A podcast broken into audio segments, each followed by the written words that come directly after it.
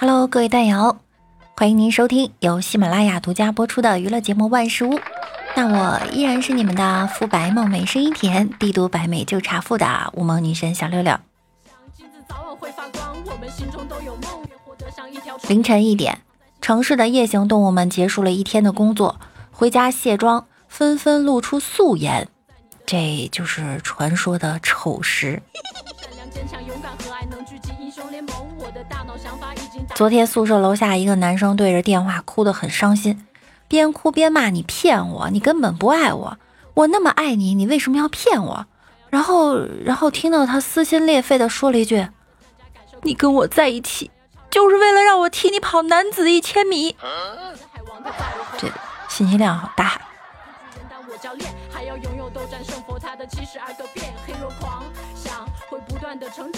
网恋很久的女友给我发了个微信：“老公，对不起，我要走了。虽然没见过面，但是谢谢你给我充的点券皮肤，我真的要走了。怎么了？为什么呀？因为因为我老婆要生了。这个信息量更大。”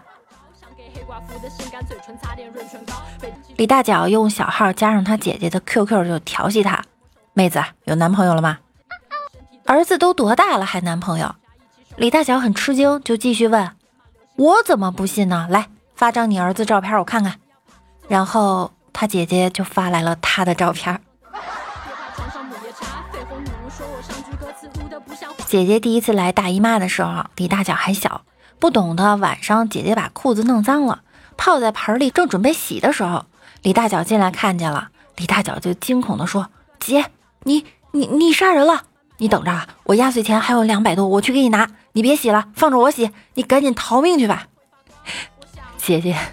从此以后对他特别好。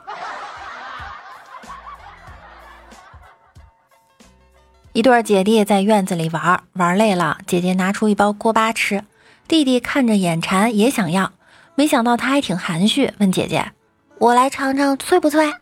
那姐姐也够牛，她拿了一片放进嘴里嚼了几下，说。你听听，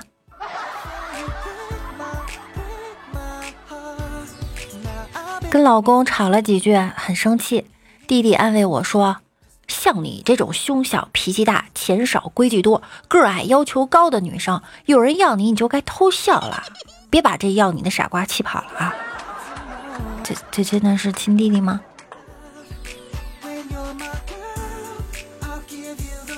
两个大学生聊天。怎么好久没见你去图书馆了？那是三味书屋，我不去。三味书屋？是啊，那里充满了女生的香水味儿，男生的臭脚丫子味儿，还有秀恩爱的狗粮味儿。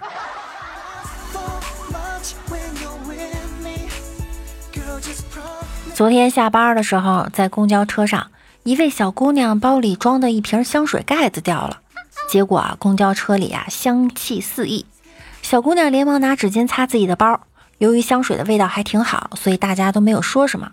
突然，坐在小姑娘身边的大叔站了起来，脸色阴沉地对小姑娘说：“姑娘，我这一身香水味儿，回家可就惨了啊！”今天买了本食谱学做菜，上面说要放八角，家里没有八角，于是我纠结良久，放了几枚一元硬币进去。那是不是应该还找我两毛啊？早上去菜市场买鱼，老板缺斤少两，我就和他吵起来了，最后打起来，打着打着，那老板顺手拿了一条冰冻的死鱼，对我一顿乱打。当时我发现啊，什么都是浮云，只深深的感受到了冷冷的冰雨在脸上胡乱的拍，暖暖的眼泪跟咸鱼混成一块。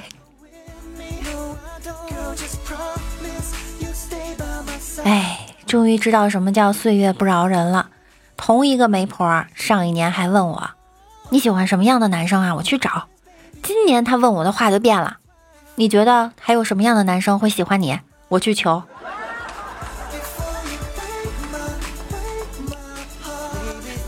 俩人约会，女生给男生讲她喜欢的明星、口红、各类化妆品，男生表示完全听不懂。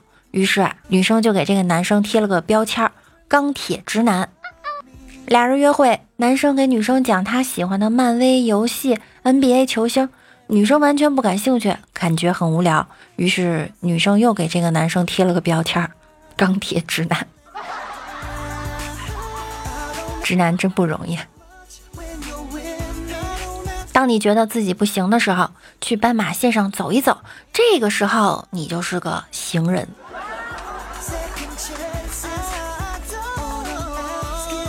一个金店遭遇打劫，匪徒手持砍刀威胁一个女店员往袋子里装金饰品。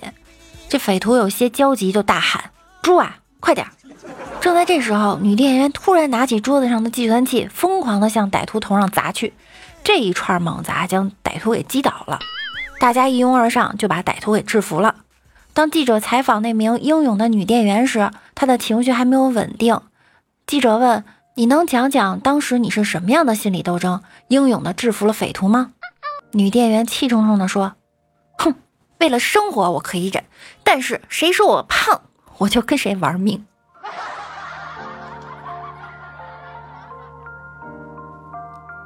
老公高兴地对老婆说：“这几年你一直为家庭奉献，我准备让你升官。”老婆开心了：“升什么官啊？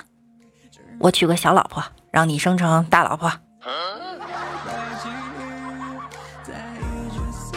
男女两个人在一起，无非就是柴米油盐酱醋醋醋醋醋醋醋醋醋醋醋醋醋醋茶这些小事儿嘛。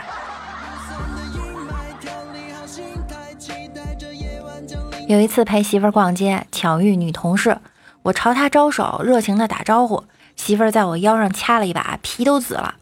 第二次上街遇到女同事，我没说话，面含微笑，点头示意。媳妇儿说我眼睛放电，又在腰上掐了一把，比上次更狠。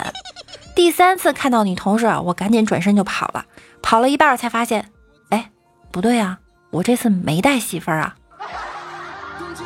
条件反射。我哥和嫂子吵架，嫂子说离婚，我哥说离就离。嫂子把一个户口本、两个身份证、两个结婚证摔在茶几上，说：“你去复印，一式两份。”我哥不吭声了。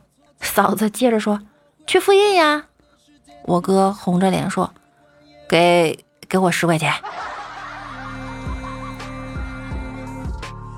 大权不在手里，真的是难受。有一个男人非常不善于说话。一天，邻居生了个儿子。大家都去祝贺，他也去了。主人一见他来了，生怕他说漏了嘴，赶紧让他进屋喝酒吃肉。他也知道自己嘴不好，就低头光吃东西不作声。直到吃完了，他才对大家说：“你们都能证明吧？我今天可什么也没说啊！这个孩子要是死了，可别怨我。”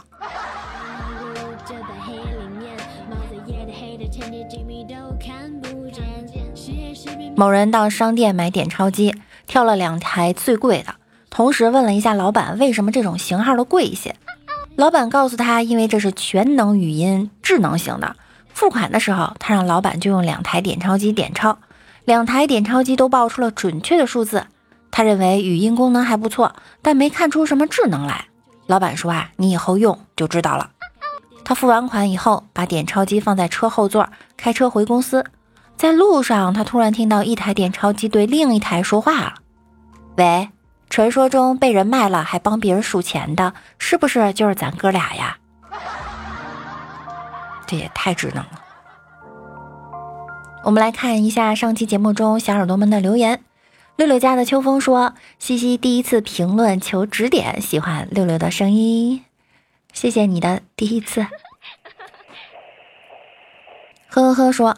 一男孩子喜欢网聊，一天他网上聊了一个同城的妹子，约好了今天见面，于是就去和老妈要两百块钱。